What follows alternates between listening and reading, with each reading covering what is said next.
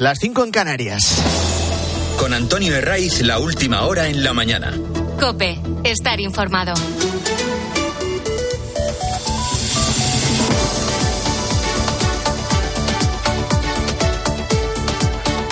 Muy buenos días, estrenamos aquí la mañana del fin de semana de Cope, 12 de noviembre ya, casi casi nos hemos ventilado medio mes, ya que no hay nada mejor que madrugar en domingo. Las temperaturas siguen sin grandes cambios, eso sí, el veranillo de San Martín nos deja una leve subida que se va a notar más en el nordeste peninsular y prácticamente todas las capitales, salvo las más frías, ya sabes, Burgos, Ávila, Cuenca, van a superar hoy los 20 grados. Si bajamos hacia el sur, en Málaga, van a rozar una máxima de 30, lo que seguro que invita a los más valientes a darse un chapuzón en la playa, en la Malagueta, en Welling, en la que quieran. Cuidado con los intervalos de viento fuerte en el litoral y en el norte de Galicia. Y cuidado también con las nieblas matinales en el nordeste de la meseta sur. Ahí van a aparecer en Ciudad Real, en Albacete, en Toledo. Por lo demás, buen tiempo en un domingo de concentraciones en toda España en protesta por la amnistía y por todo ese conjunto de decisiones que ha firmado Sánchez con los separatistas. Concentraciones que no son ni la culminación de nada, porque no se van a acabar aquí, le pese al presidente del gobierno, y que ni siquiera son la continuación de lo que hemos visto a lo largo de toda esta semana junto a la sede del PSOE en Ferraz y las sedes en otras ciudades. Hay coincidencias, pero también muchos matices.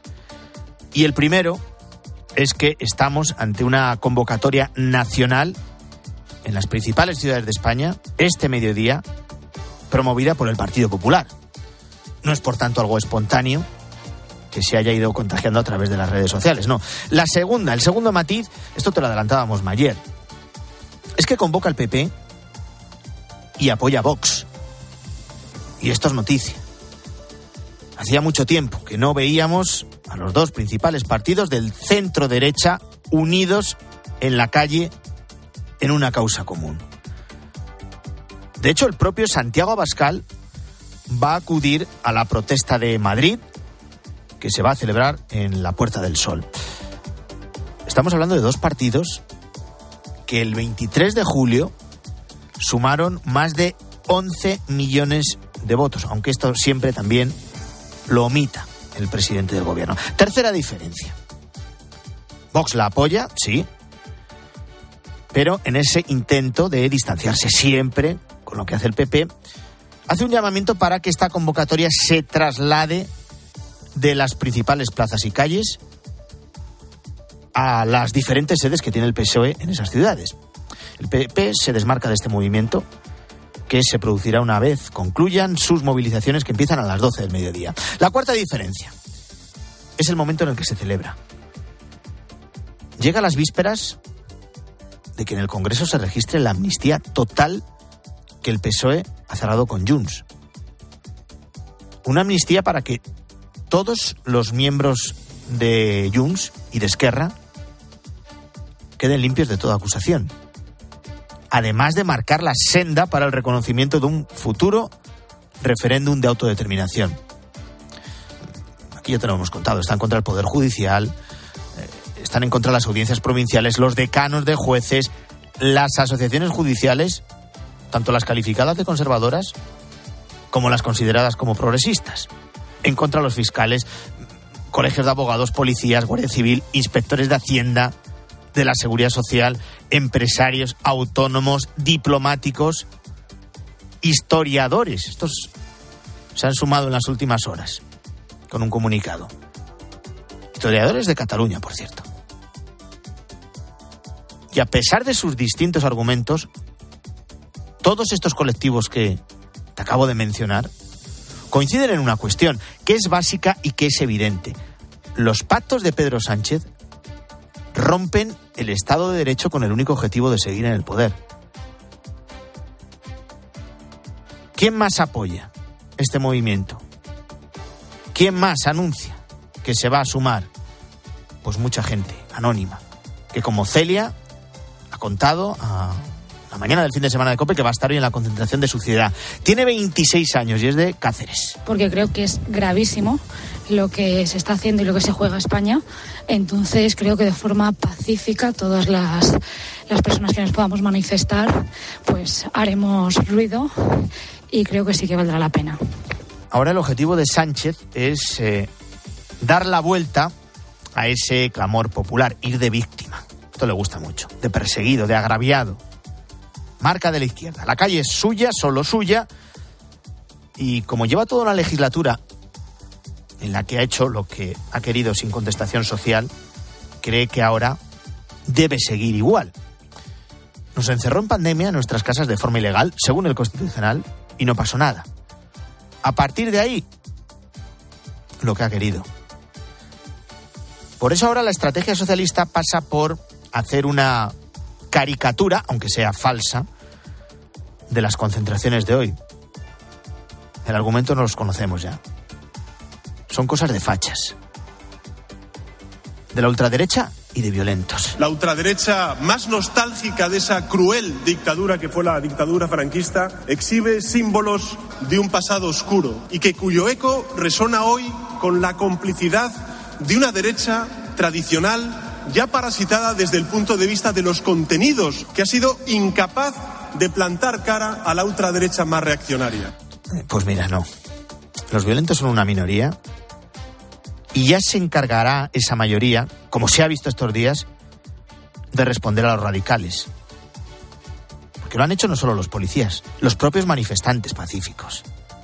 Esto no ocurre en otras protestas. Y desde el PP, el mensaje es de mesura. Lo lanzaba el número 3, Elías Bendodo. Firmeza y moderación ante los excesos de unos, en las concentraciones que se convocan y los desvaríos de otros con los acuerdos que están llegando. Que tome nota la izquierda. Que sepa que como mínimo hay 11 millones de españoles que están en contra de lo que ha firmado con los separatistas. Y si quiere menospreciar a todos Sánchez, será un error, uno más para su historial. Nos queda, por cierto, conocer la fecha exacta del pleno de investidura. Francina Armengol está esperando órdenes de su jefe para convocarlo y se apunta al miércoles y el jueves, días 15 y 16 de noviembre. Entre todas las incógnitas que se han resuelto esta semana que termina hoy, hay una decisiva. El PSOE ha conseguido firmar acuerdos con hasta siete formaciones que junto con sus 121 escaños suman 179 diputados. Son tres por encima de la mayoría absoluta. A partir de ahí, sois muchos los que os preguntáis si hay opción al fracaso del candidato socialista. Es decir, si hay algún tipo de margen para que haya votos de diputados díscolos y de este modo Sánchez no pueda sacar adelante la investidura. La respuesta es que ese escenario es a todas luces improbable, inesperado y si no imposible, porque en política todo es posible, a la vista está, estaríamos ante una sorpresa mayúscula que a estas alturas no contempla nadie. Hay partidos y varones territoriales del propio Partido Socialista que están haciendo su particular teatrillo pero tómenlos como fuegos artificiales porque todos van a terminar en la misma dirección, con el mismo voto. El sí a Pedro Sánchez. Hay dos partidos que este fin de semana preguntan a sus bases.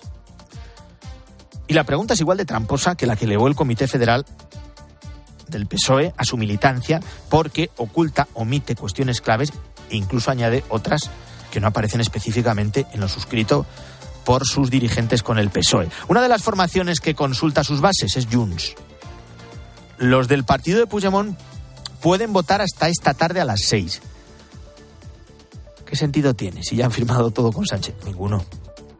Que les den el aval, que se lo van a dar. Y la pregunta confirma el paripé.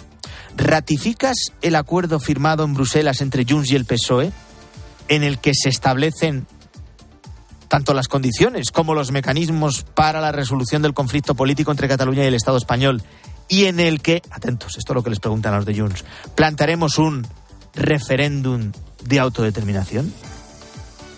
Con esa pregunta la respuesta parece clara. Al igual que el choteo, el recochineo de los de Junts, que siguen rebozando por la cara de Sánchez que ellos no han cedido en nada. A Sánchez le da igual. que le digan, será investido presidente y el resto secundario. Eso es una especie de un eh, dame pan y llámame tonto. También votan los de Podemos, hasta el martes. Estos han quedado en la más absoluta irrelevancia, son conscientes y ya no saben qué hacer para que alguien les haga un poquito de caso. Primero fue la purga de Irene Montero de las listas, a la que claudicaron. Y luego el peso de la formación de Pablo Iglesias en la negociación entre PSOE y Sumar, que ha sido inexistente. Aquí la pregunta a la militancia de Podemos es más cobardona. Eh, ¿Deben los diputados de Podemos apoyar la investidura de Pedro Sánchez? Sí. Sin más. Ni siquiera se atreven a consultarles a sus bases sobre lo que ha pactado Sumar. La formación a la que pertenece. Pero nada, no, que, nadie espera aquí tampoco que alguno de los cinco diputados que tiene Podemos en el Congreso vaya a votar en contra de la investidura del candidato socialista. Supondría la desaparición en la práctica del partido de Pablo Iglesias. Y luego, si todavía hay alguno que confía en la coherencia de los diputados socialistas, por ejemplo, de Castilla-La Mancha, atendiendo a lo que viene diciendo su líder Emiliano García Paje, que pierda también todo tipo de esperanza. Las palabras del presidente castellano manchego y secretario general de los socialistas las conocemos. Y también conocemos que las palabras de Paje no coinciden con los hechos de los suyos. El PSOE castellano manchego tiene ocho diputados en el Congreso y ninguno, ninguno va a votar en contra de la investidura de Sánchez, que incluye la amnistía total y un trato de favor hacia Cataluña en perjuicio de regiones más pobres como Castilla-La Mancha. Ninguno de esos ocho diputados va a votar en contra y ya se ha encargado de recordarlo la portavoz del gobierno de Paje que se llama Esther Padilla. Dice que no van a traicionar la voluntad, la voluntad de sus votantes. Lo tienen muy fácil, muy sencillo. Que el Grupo Parlamentario Popular se abstenga en la investidura de Pedro Sánchez, como hicimos nosotros en 2016 con Mariano Rajoy, pero que no busquen trásugas en el PSOE para combatir o para solucionar su incapacidad política para ganar las elecciones. Por partes. Lo de traicionar la voluntad de sus votantes.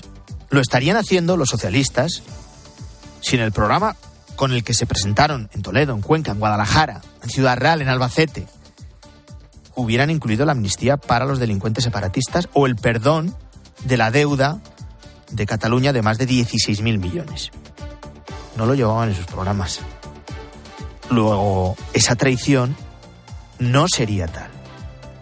Al contrario, muchos de sus votantes socialistas apoyarían la coherencia, que no es otra cosa que votar distinto a los pactos con Bildu o con Junts.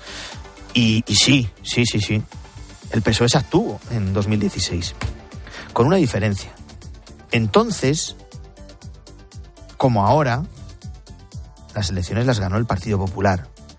Entonces, no como ahora, ¿eh? se venía de una repetición electoral y el PSOE estaba en caída libre. Y entonces una quincena de diputados socialistas entendieron que no debían dar su apoyo a Rajoy. Y así lo hicieron igual fueron más coherentes con sus principios de lo que van a ser ahora muchos socialistas. Y no solo de Castilla-La Mancha, que en el pleno de la próxima semana darán el sí a Sánchez y a todas las cesiones barra humillaciones con las que el presidente solo trata de seguir en el poder. Hay más noticias, están pasando más cuestiones en este domingo. Te las cuento en titulares con Luis Calabor. Escuchas La mañana. Registro 121 personas han sido detenidas en varios puntos de España en una de las operaciones más importantes contra la pornografía infantil. Se han intervenido 946 dispositivos con más de 500 terabytes de contenido pornográfico protagonizado por menores, según ha informado la Policía Nacional. Celebración. Este 12 de octubre se celebra el Día de la Iglesia Diocesana bajo el lema Orgullosos de nuestra fe, un día de fiesta en el que se recuerda y se agradece la pertenencia a la comunidad cristiana y en el que se quiere reforzar el sentimiento de pertenencia a la Iglesia. Volcán. Islandia ha declarado el estado de emergencia tras más de 800 terremotos cerca de Gindavik, en el suroeste de la isla, y todo apunta a una posible erupción volcánica en las próximas horas. Varias ciudades del país han sido evacuadas de forma preventiva. Así comienza la mañana del fin de semana de Cope. Ya sabes que te acompañamos, como todos los sábados y todos los domingos, hasta las ocho y media. Ahora son las seis y cuarto, cinco y cuarto en Canarias.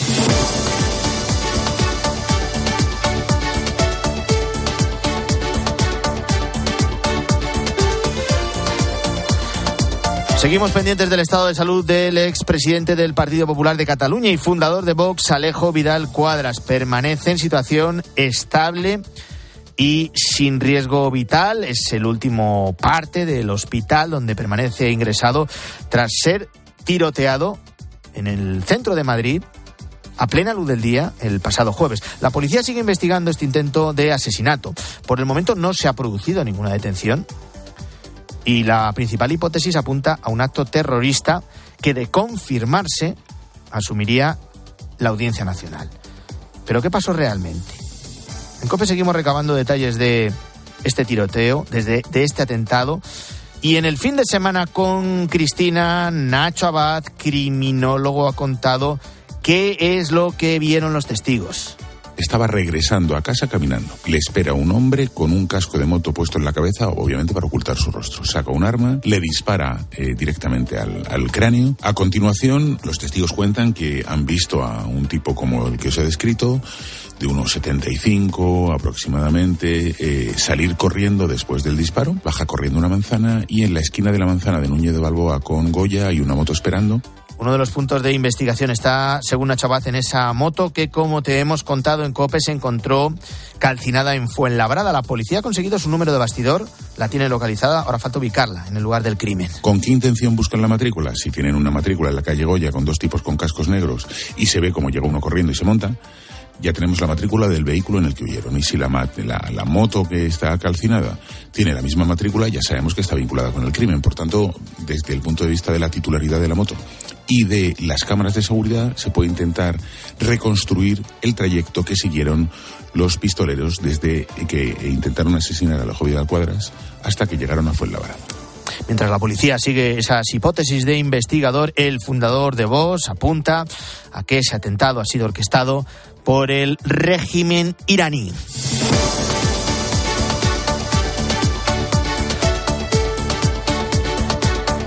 Finalmente, los padres de la pequeña Indy Gregory no han podido hacer nada para evitar que el Servicio de Salud del Reino Unido desconecte a su bebé de tan solo ocho meses, que ha quedado desconectado, sí, del soporte que la mantenía con vida.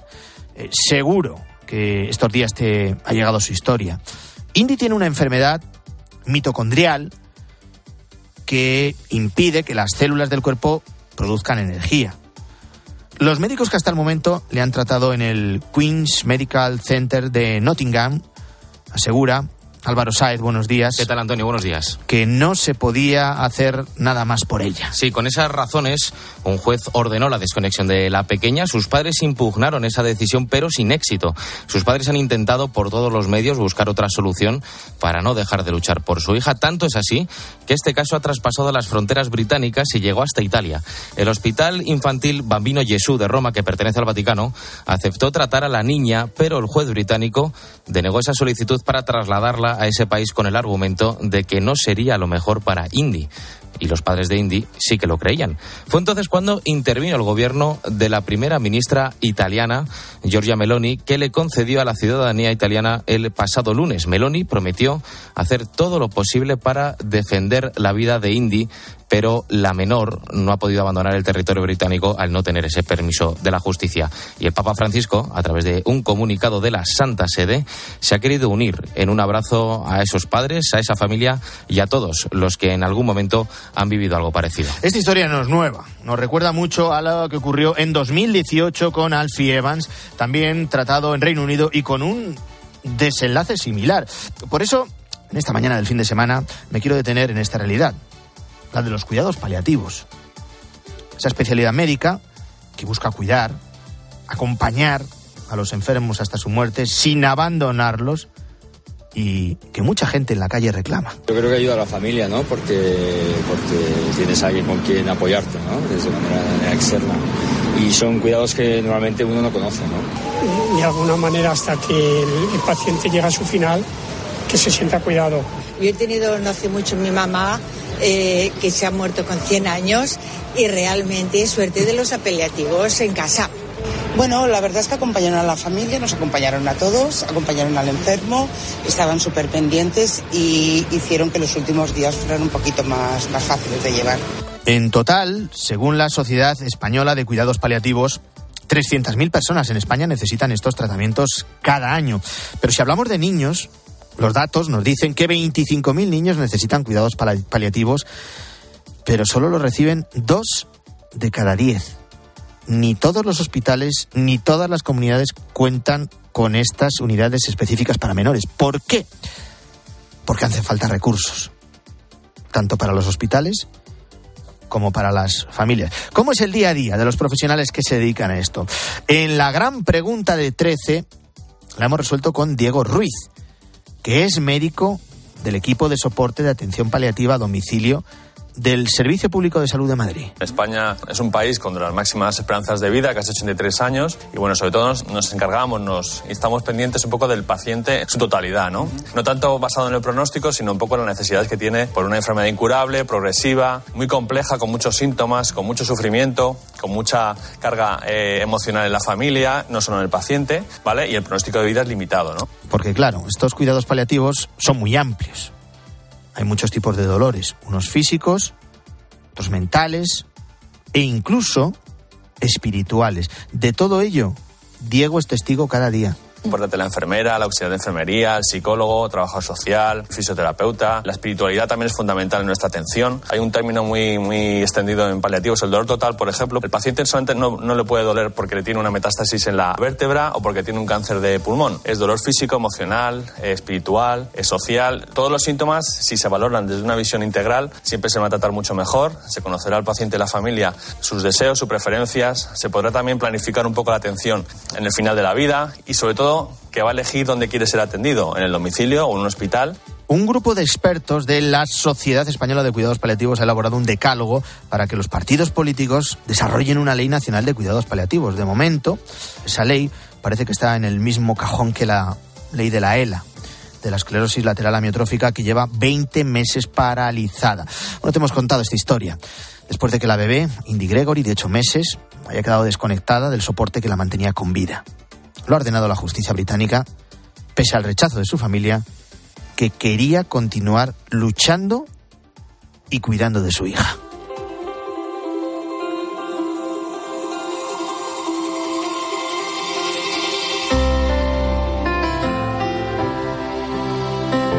Ocurre siempre que la actualidad es eh, desbordante en España, que parece como si ahí fuera no ocurriera nada si, como si en el resto de Europa, la vida se hubiera paralizado mm, mirando a ver la que estamos liando aquí, y nada de eso.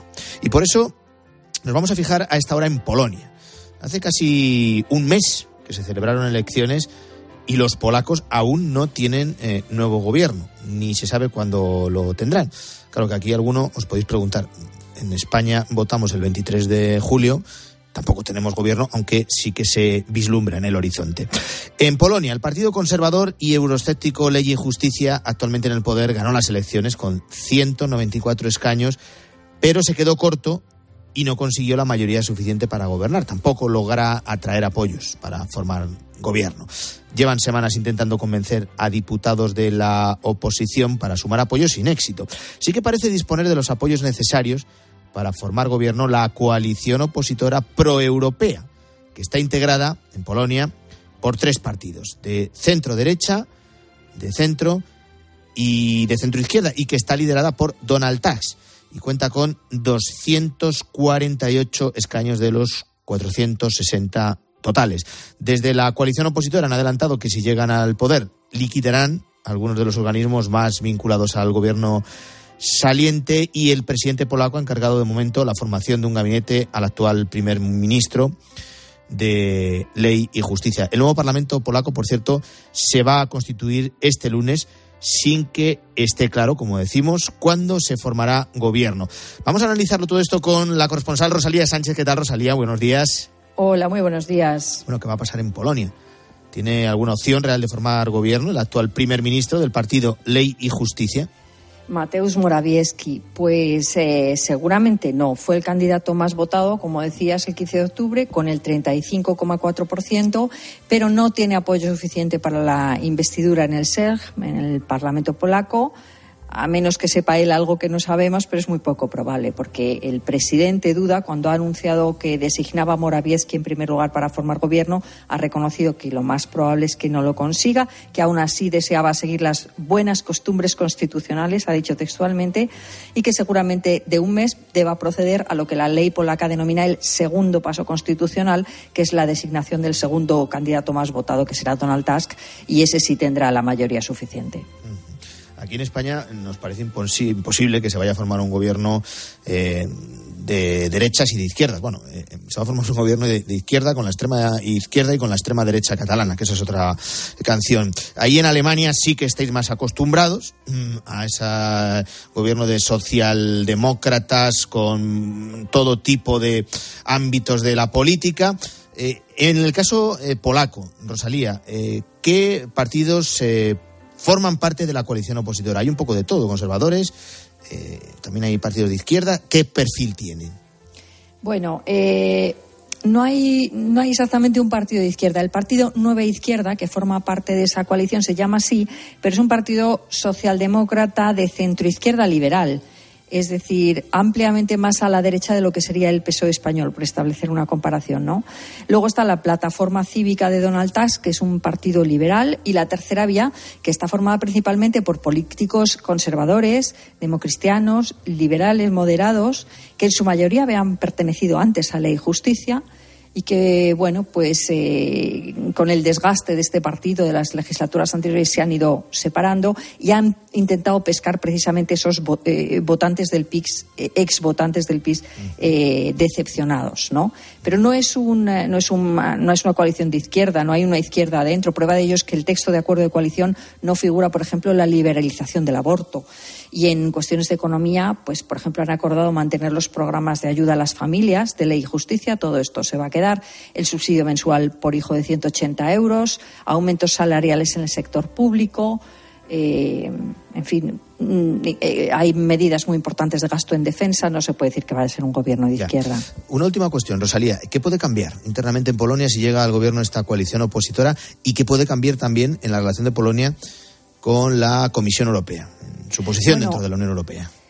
Eh, vamos a ver eh, en el interior, pues eh, seguramente más atención a, los derechos de las mujeres, pero donde más se va a notar es en el giro hacia Europa, ¿no? Donald Tusk no solo es un político muy europeísta, sino que ha ocupado altos cargos en, en Bruselas y, Polonia va a girar, va a girar radicalmente, ah, va, a conseguir enseguida desbloquear esos fondos que Bruselas tiene, tiene sin pagar de ayudas europeas eh, precisamente eh, la negativa de ley y justicia a cumplir ciertas eh, normas.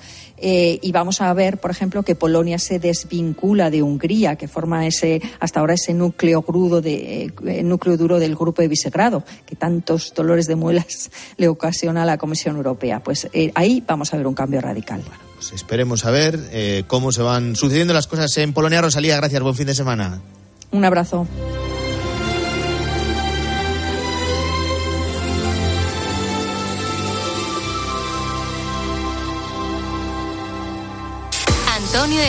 La mañana. Cope, estar informado.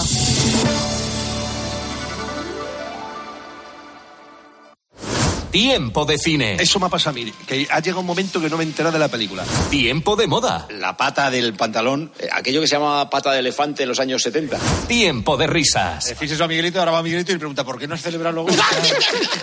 tiempo de amigos. Tiempo de ciencia. El tiempo. ¿Por cierto, está lloviendo hoy en Sevilla o no? Ahora mismo no, ha estado lloviendo toda la mañana. Y todo lo tienes en tiempo de juego. Este domingo, Fútbol Club Barcelona Deportivo a la vez. Atlético de Madrid Villarreal y el Derby andaluz. Sevilla Betis. El que quiera radio, que venga a tiempo de juego. Tiempo de juego con Paco González, Manolo Lama y el mejor equipo de la radio deportiva. Un año más, el número uno del deporte.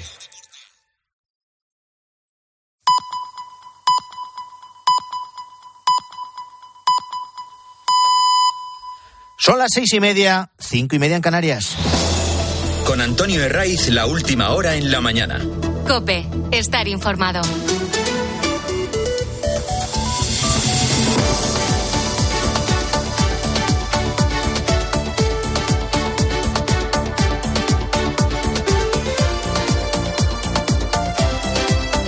Enseguida te amplío la última hora de este domingo que viene marcado por las concentraciones convocadas en todas las capitales españolas en contra de la amnistía y en contra de todas las cesiones barra humillaciones que ha pactado Pedro Sánchez con los separatistas. Ahora quiero que te quedes con este dato.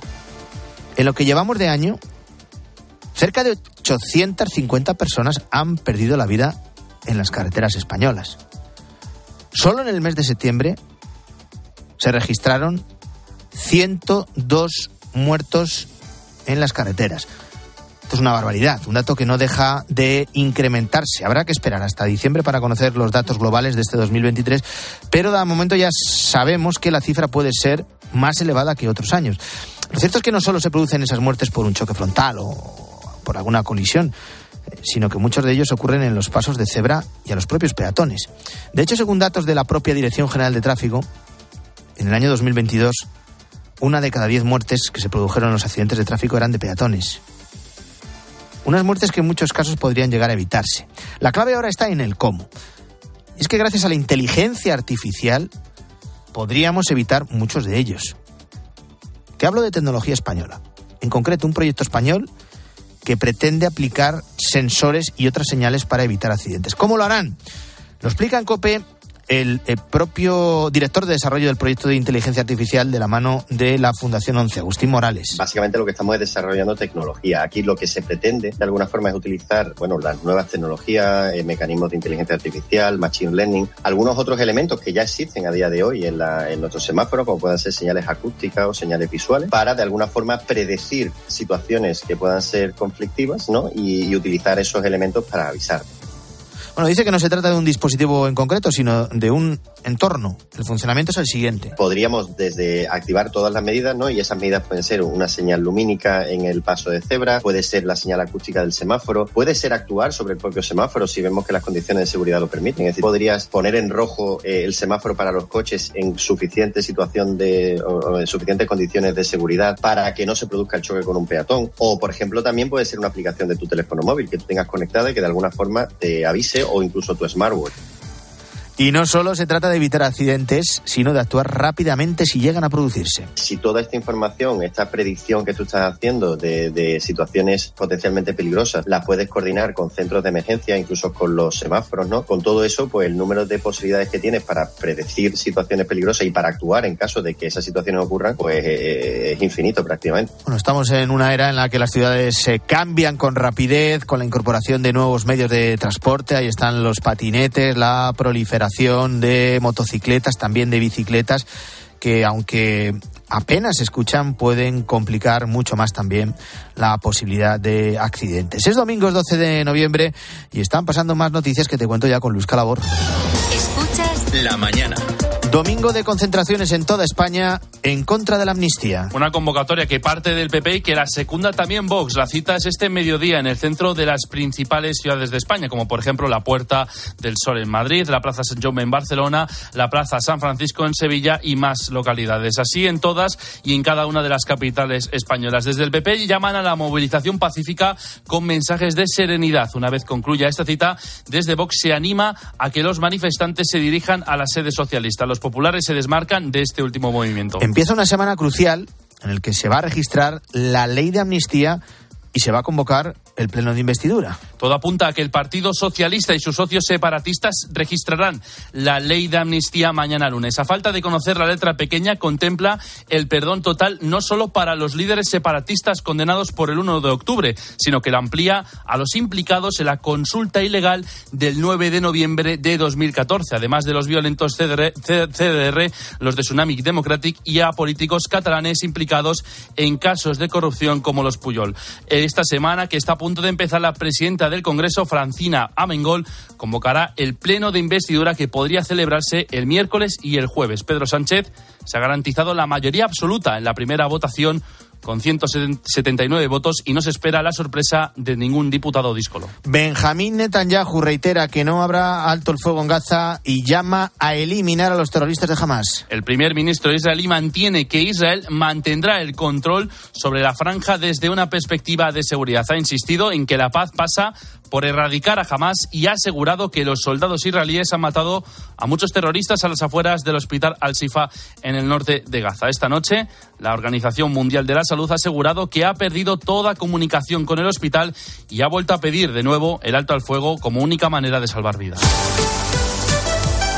Goleada del Real Madrid ante el Valencia con una exhibición de Vinicius Junior. Manu Pérez. 5-1 ha ganado el conjunto de Carlo Ancelotti con un gol inicial de Carvajal seguido de los dobletes de Vinicius y Rodrigo. Este último se mostraba feliz de que haya vuelto el acierto de la pareja brasileña. Sí, sí, de verdad que ahora estamos en nuestro mejor momento. No iniciamos tan bien, pero, pero ahora la verdad que, que volvemos a ser Rodri Vini que, que la afición quiere ver. Y como he dicho, ahora es seguir trabajando, seguir haciendo las cosas bien. Y El Real Madrid se queda a dos puntos del líder, del Girona, que ha vencido al Rayo Vallecano por 1 a 2. El Barça, por su parte, juega a las 4 y cuarto frente al Alavés, derby sevillano a las 6 y media en el Sánchez Pizjuán y cierra la jornada el Atlético de Madrid-Villarreal a las 9 de la noche. En MotoGP, la carrera del Gran Premio de Malasia comienza a las 8 con Jorge Martín a 11 puntos de Bañaya. Podrá seguir todo el deporte a partir de las 3 con nuestros compañeros de tiempo de juego.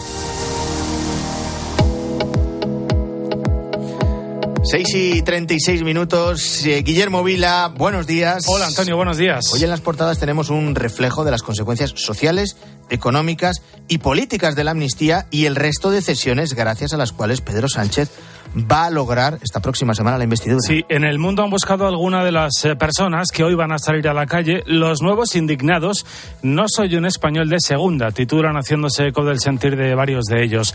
Por lo económico, a veces cifra en 100.000 millones el total de la factura de las sesiones de Sánchez y en clave política la número 2 del BP, Cuca Gamarra, afirma en la razón que la convivencia no está a salvo con Sánchez. Finalmente, el país recrea las últimas horas de la negociación y afirma que la imputación de Puigdemont por el juez estuvo a punto de reventar las conversaciones. Bueno, no habíamos escuchado a Pedro Sánchez hasta ahora eh, justificar o comentar sus pactos con los separatistas. Eligió esa cita ese congreso con los eh, socialistas europeos que se ha celebrado en, en, Málaga y los periódicos hoy se hacen eco precisamente de la defensa que hizo ayer Sánchez de sus negociaciones. Dice la razón, Sánchez pacta con Puigdemont mientras pide cordura al PP. Añade el confidencial, Sánchez esconde la amnistía ante Europa y presume de aislar a PP y Vox en su investidura. Fue el acto, como dices, de los socialistas europeos. Después la situación se tensó debido a las protestas. Sánchez cancela un acto en Málaga tras quedarse encerrado junto a Sols por las protestas con contra la amnistía, cuenta el debate. Sobre estas protestas, por cierto, es interesante un reportaje que publica hoy The Objective. La derecha abandona su complejo crónica de los nueve días que incendiaron España. Si no tiene nada que esconder, Pedro Sánchez, ¿por qué ocultó ayer lo de la amnistía a sus colegas europeos del Partido Socialista? Igual le daba un poquito de vergüenza. Mientras tanto, siguen creciendo las voces contra la amnistía. Hoy ABC entrevista al presidente del Poder Judicial. Sí, Vicente Aguilarte, que dice que sería inadmisible que el Parlamento revise cómo aplican los jueces la futura ley de amnistía. El jurista denuncia una escalada de las interferencias del poder político en la actividad institucional. Recuerda ABC que ya son más de 40 los colectivos que denuncian el ataque a la independencia judicial. El debate amplía el foco. Un tsunami de manifiestos y colectivos en contra de las cesiones de Sánchez desborda al PSOE y explica, no solo el Poder Judicial se ha levantado en contra de los acuerdos, también diplomáticos, técnicos de Hacienda, sindicatos ferroviarios y de policía, además de rectores e inspectores de trabajo. Miramos ya a la guerra de Gaza, sus dramáticas consecuencias y a las que están por venir. Sí, de momento los países musulmanes no se ponen de acuerdo en las sanciones a Israel, explica ABC, después de que cuatro potencias árabes frenaran ayer la imposición de medidas concretas contra Tel Aviv en la cumbre de Riad. Una cumbre, por cierto, protagonizada solo por hombres que ilustran hoy la portada del país, que también actualiza la situación sobre el terreno. Israel lleva al límite los hospitales de la Franja de Gaza. El mundo, por su parte, mira un poco más allá y constata cómo los viejos conflictos resurgen en el mundo con el rearme de las potencias. Existen 33 guerras abiertas con alto riesgo de contagio regional. Mm, te acabamos de contar la exhibición del Real Madrid en su último partido de liga, esa victoria por amplia ventaja ante el Valencia. Y el Real Madrid es protagonismo, protagonista hoy en la prensa por otra cuestión de la que se hacen eco varios periódicos, es esa asamblea intensa de socios. Sí, la razón le lleva en su portada. Florentino insta al gobierno a que actúe para regenerar el sistema arbitral. Titulan, otro de los acuerdos adoptados fue que Valdebebas pase a denominarse Ciudad Real Madrid Florentino Pérez. A veces lo enfoca de otro modo. Florentino ataca a Tebas, la Porta, la UEFA y el VAR en la asamblea del Real Madrid. Florentino Pérez pasa al ataque en la asamblea, dice el mundo. El país va por la parte económica. Otro crédito en el Bernabéu, 1.170 millones en total. Gracias, Guillermo. Es momento de repasar lo que ha dado de sí esta semana a la luz de la línea editorial de la cadena COPE. Lo hacemos con José Luis Restán. El acuerdo suscrito por el PSOE y Junts para la investidura de Pedro Sánchez permite a los independentistas ver materializada su principal reivindicación, que el Estado español reconociera que todo lo sucedido en Cataluña desde 2010 en adelante no era más que la legítima respuesta a la persecución legal y política a la que los catalanes se habían visto sometidos. Si grave es que un acuerdo político imponga el revisionismo histórico, lo es mucho más que un partido de gobierno como el PSOE reconozca que los tribunales de justicia y los jueces españoles han actuado por capricho y no según la ley. Tras la investidura de Pedro Sánchez se caminará hacia la tramitación de una ley de amnistía, la negociación de un referéndum de autodeterminación, la quiebra de los principios de igualdad entre los españoles y de solidaridad interterritorial y la búsqueda de un facilitador internacional que de facto va a reconocer una dimensión bilateral de las negociaciones. Y todo esto en nombre de una supuesta oportunidad histórica que no es más que la ambición ilimitada de un candidato que perdió unas elecciones democráticas y se resiste a abandonar la Moncloa. Y en Francia, el presidente Macron ha puesto en marcha la maquinaria para consagrar el aborto como derecho constitucional. En 2024 se cumplen 50 años de la ley Veil que despenalizó esta práctica, no sin una fuerte controversia social. Hoy la controversia ha desaparecido, lo que indica la velocidad con la que se ha normalizado el aborto. Ahora se pretende elevar a poco menos que derecho fundamental un controvertido posicionamiento ideológico en contra de la tradición del derecho natural y del irrenunciable compromiso de la profesión médica con la defensa de la vida. Se trata de una noticia triste para los defensores de la vida y también de una preocupante deriva en el derecho. Si cualquier pretensión es susceptible de convertirse en derecho constitucional, ningún derecho está libre entonces de ser arbitrariamente derogado. Así ha transcurrido la semana entre líneas COPE.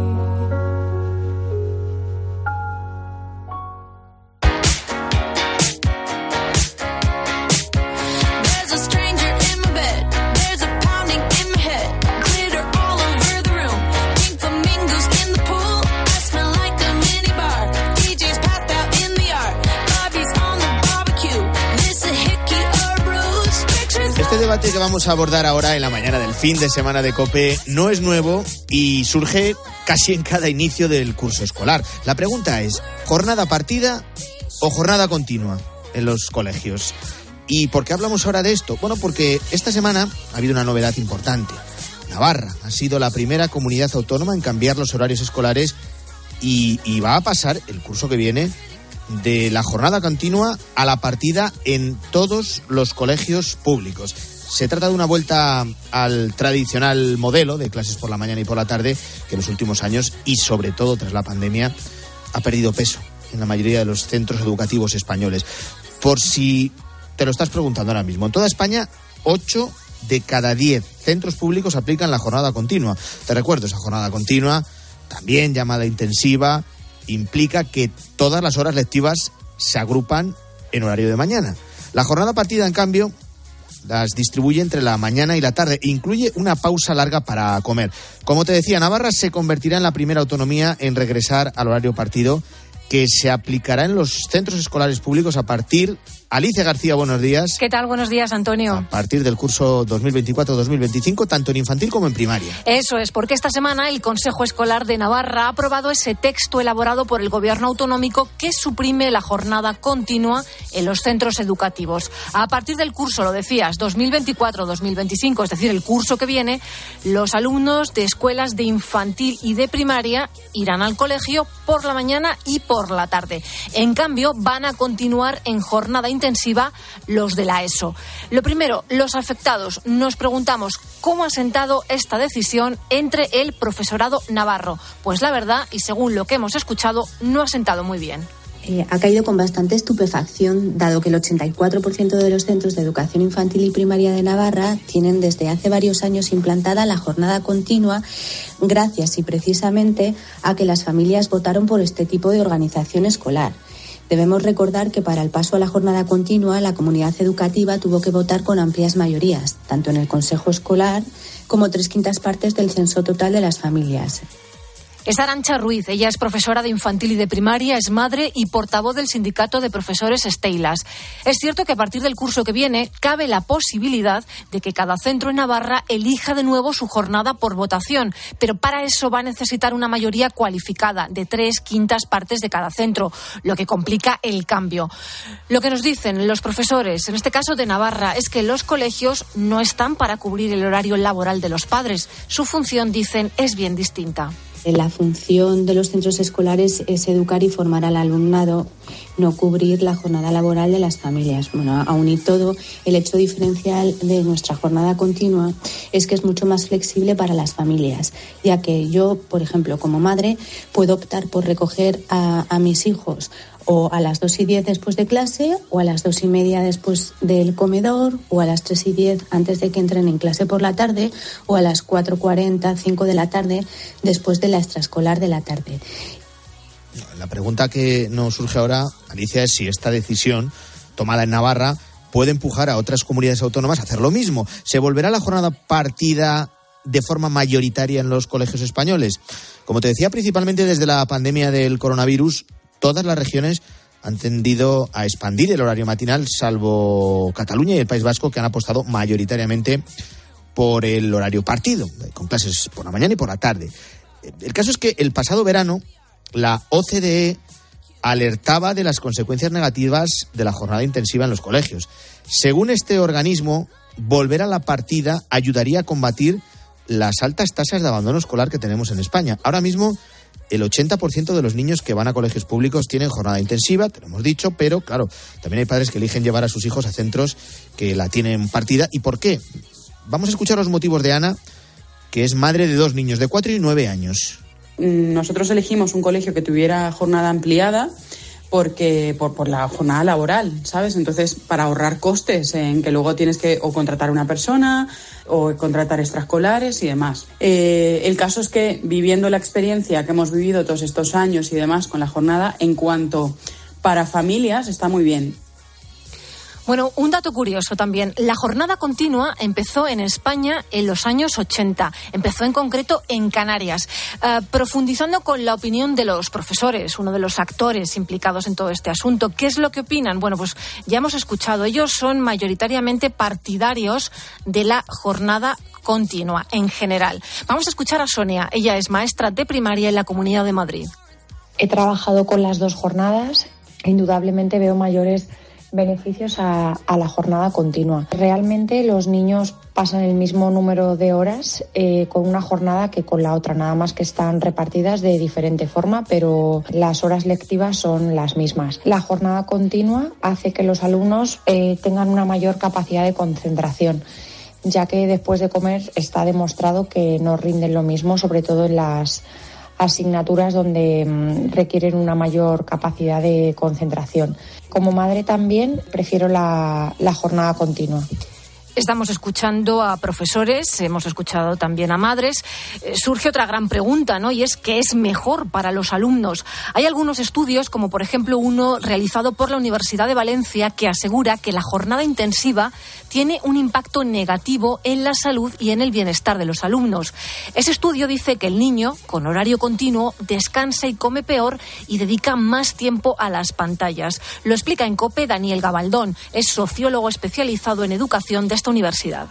A nosotros nos sale una cosa positiva de la jornada continua, que es que hacen más deporte. Del resto de cuestiones, como cuánto duermen, a qué horas comen, cuánta televisión ven, e incluso cuánto tiempo pasan en familia, nos sale que va peor o que, o que gana muy poco. ¿no? Quiero decir, eh, dormir duermen menos, nos sale de media, duermen 42 minutos menos los que van a jornada continua que los que van a partida.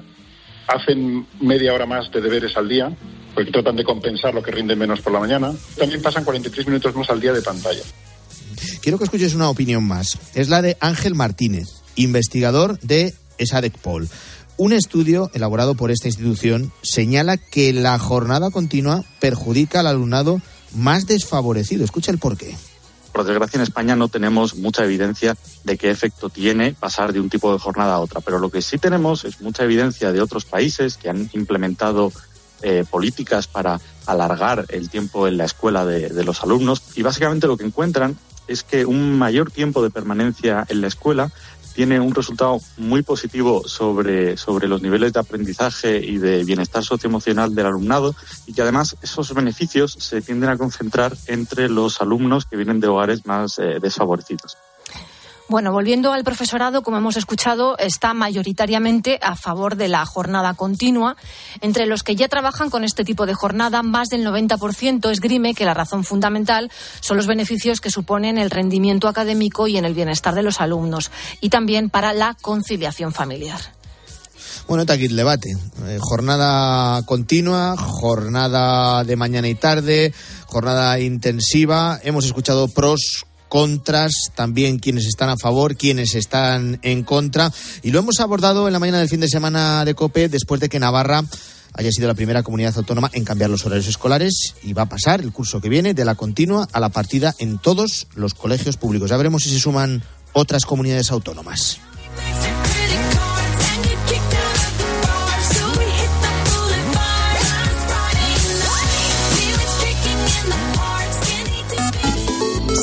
Twitter en arroba cope y en facebook.com barra cope.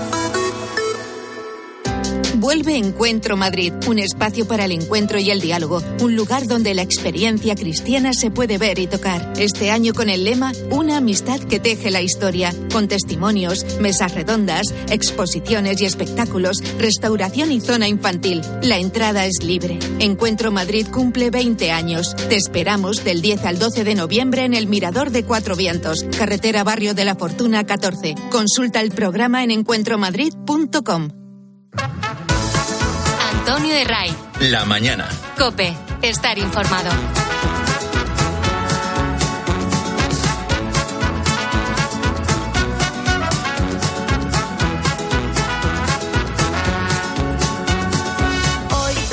Antes de que nos den las 7, como cada domingo en la mañana del fin de semana de Cope, vamos con esas noticias que pasan muchas veces inadvertidas y más en una semana como esta con informaciones eh, gruesas de todo tipo. Son esas noticias curiosas, no por ello menos interesantes, que se ha encargado de recopilar Luis Calabor. Luis, buenos días. Buenos días, Antonio. Igual hay gente que eh, se está levantando a esta hora, algo muy sano, en un domingo, y lo primero que han escuchado ha sido esto. Y esto Y va, es- Luis, dirigido a los camastrones, que diría el Herrera. Sí, es que, es que siempre se ha dicho, Antonio, que posponer esta alarma, de hecho es justo la que tengo yo en mi móvil, ¿no? Coincido. Pues, justo, justo, es que me han, me han venido flashbacks, ¿no? Por desgracia, pues es un sonido demoníaco, ¿no? Un, que siempre es malo, eh, que siempre es malo posponer este, esta alarma. Pero lo de dormir cinco minutos más tras la alarma, igual sí que ayuda a descansar más. De hecho, se decía que era un trauma para el organismo, que era no sé qué, pero podría haber cambiado, porque una nueva investigación que saca eh, la revista Life Science eh, ha revelado que atrasar la alarma cinco minutos ayuda a mejorar el rendimiento cognitivo durante el día. Ojito, ¿eh? O sea, se ha hecho un estudio con más de 1.700 adultos, de los cuales el 69% presionaban ese famoso botón de posponer, de repetición, ¿no? Y se ha comprobado que estaban mejor en ciertos aspectos del cerebro e incluso se conseguía regular, regular la, la, hormona del estrés, el cortisol. O sea que eh, se sentían mejor durante el día, eran capaces de hacer eh, mejor su trabajo. Y yo te tengo que decir, Antonio, que hoy le he dado el botón de posponer varias veces, no te lo voy a negar. Que eres un camastrón. Eso te lo diría la Herrera. Yo ya, de un tiempo a esta parte me levanto sin que suene ni siquiera el, despertador. Deben ser las cosas de la edad. Eh, mm, por si no te has dado cuenta, estamos a un mes y 12 días para la Nochebuena. Cada vez se instalan antes las luces navideñas y, también los árboles. Y los hay que compiten por tenerlo más grande, el árbol, digo. Sí, sí, sí, no, porque es que fíjate, estas navidades eh, se ha dado un pique un poco curioso, ¿no? Que al principio era con dos ciudades y que luego se ha incorporado otro municipio, ¿no? Eh, se trata de Lugo y de Badalona, y luego se ha incorporado un municipio menos conocido que es Cartes en Cantabria. Entonces resulta que en Badalona, el alcalde, Xavier García Albiol, ha dicho que van a plantar el árbol más alto, ojo, ¿eh? del universo. Comenzará la Cataluña. Comenzará la Navidad en Cataluña con el árbol más alto del universo. Muy contento de que Badalona se convierta en la ciudad de referencia de la Navidad del país. En el, país. Y claro, muchos se preguntan, ¿cuánto medirá este árbol? ¿no? Porque, porque hay que ver, Antonio, las dimensiones. Pues este árbol de Badalona cuenta con 40 metros de altura y 15 de diámetro que pequeño no es. O sea, pequeño no es. El de mi casa es más bajo, desde, desde luego. O sea, sí, sí. sí, sí. Pues estaban compitiendo con Lugo y demás, porque eso, pues pusieron uno más alto que Lugo. Pero ¿qué pasa si te digo que este municipio de, de Cantabria, Cartes, se ha propuesto superar ambos? Y porque mira que 40 metros es alto, pero el alcalde del municipio cántabro, eh, Agustín Molleda, ha dicho que quieren poner un árbol de 45 metros, 5 metritos de más. Hemos hablado, de hecho, con él en la mañana del fin de semana de COPE. En este momento estamos en 42 y medio, totalmente la estructura montada. Falta, bueno, pues el mástil y la estrella para alcanzar esos 45 metros que nos hemos marcado iniciales. Si lo hacemos un simple futbolístico, solo en esta época, en sorteo de Copa del Rey, un tercera división puede jugar con un equipo de primera, ¿no? Pues efectivamente, para nosotros es una oportunidad única y repetible de aparecer en todos los medios nacionales. Lo que está en juego ahora mismo es el segundo puesto. Fíjate, ¿eh? dice el segundo puesto de que, oye, o Lugo Badalona van a quedar el segundo puesto, ¿eh? Fíjate, es que a este paso van a hacer tamaños de árboles del tamaño de, del Burj Khalifa, ¿eh? Fíjate. Sí, sí, sí. Sería un tanto exagerado. Ahora se compite hasta por los árboles de Navidad. Pero también hay quienes compiten con todo en contra. Es la historia de Nayara, una joven que nació sin brazos y con una sola pierna, que compite hoy domingo en la maratón de San Sebastián. Sí, es una historia muy positiva, la, la verdad. Lo ha compartido eh, Nayara en sus redes sociales, que eh, es arroba yo quiero, yo puedo, Nay. Eh, todo junto en, su Instagram. Pues resulta que esta chica nació hace 40 años en Guipúzcoa, solo con, con una extremidad esa pierna derecha, y en redes sociales ha ido compartiendo cómo es su día a día y cómo ha sido durante cada uno de los años de su vida. Hoy os traigo este reel para que veáis cómo me maquillo con mi pie. Y sí, os confieso que soy bastante presumida, con lo cual es un hábito que realiza a diario. Un mensaje, este, este, que estamos escuchando es un reel eh, de Nayara, un, un post en, en, Instagram, y siempre deja claro una cosa, siempre deja claro una cosa, es que quiere vivir igual que todos pese a sus limitaciones. De hecho, en lo que acabamos de escuchar, estaba Nayara maquillándose con el pie. O sea, fíjate, fíjate, fíjate lo que te digo. No se pone ningún límite y tanto es así que este fin de semana está compitiendo en la Beovia San Sebastián, la carrera en eh, la ciudad vasca. ¿Y cómo lo ha hecho? Pues gracias a su amigo Sergio. Eh, lo hace en la modalidad de atletismo asistido y Nayara ha asegurado que va a ir en una silla de, que está yendo en una silla de tres ruedas. Entonces, Sergio se encarga de impulsarla para, para así poder completar los 20 kilómetros de corrido. Pero es que la historia no acaba ahí, Antonio, fíjate, la historia no acaba ahí, porque Nayara eh, lo hace todo con un propósito, eh, que es homenajear a su madre Lourdes. Eh, ella falleció hace ocho años y Lourdes fue voluntaria en esta misma carrera eh, con personas eh, con discapacidad. Entonces Nayara va a competir junto a su hermana Leire y ambas van a lucir una camiseta con la foto de su madre, con ellas dos. Entonces es una historia preciosa, la verdad. Sin duda sí, alguna. Sí, Para que luego nos quejemos de que hay cosas que no sí. podemos hacer o conseguir. Una historia muy positiva la de Nayara. Y vamos a terminar con una reivindicación de un sector del que no se habla tanto, el de los azafatas de los aviones. Sí, en este caso las azafatas no, porque también hay azafatos que se entienda, ¿no? Pero bueno, estamos acostumbrados a verles a ellos y a ellas eh, muy arreglados siempre, pues con, con un uniforme, eh, bien vestidos en los aviones. Pero es que, claro, pasa una cosa, y es que a las azafatas las vemos con, con tacones, ¿no? Eh, claro, y eso al final, durante muchas horas de vuelo, pues puede ser perjudicial para sus pies, se hace cansado y demás, ¿no? Pues esto es posible que cambie porque están proponiendo cambiar los tacones por zapatillas. Eh, dos compañías, de las cuales una es española, han puesto en marcha este cambio de cara a 2024, a enero de 2024 en concreto. Eh, van a seguir luciendo el uniforme de siempre, pero con unas zapatillas que, por cierto, están bastante chulas. O sea, a mí me darían ganas de, comprarlas. De hecho, hasta llevan la bandera de España las zapatillas, fíjate lo que te digo. Eh, y claro, a la larga esto va a ser mucho más cómodo para las zapatas, que duda, que duda cabe. Pero queda por ver, eh, queda por ver si se, si se implementa en todas las aerolíneas. Pero sí que siento que en una encuesta que han hecho, el 70% de la plantilla ha dicho que sí, que sea definitivo y que sobre todo se implemente en el resto de- del gremio de las, de las azafatas. Al final, pues lo que hemos dicho, pasan muchas horas de pie y así se puede hacer el viaje más agradable pa- para ellas, que al final están trabajando y es algo que, que es duro, ¿no? Desde luego. Es un cambio que van a notar, eh, desde luego. No te vayas lejos. Calabor, gracias, que nos dan las Gracias. 7. Pero tú me haces sentir si yo no quiero reír, pero tú me haces volar si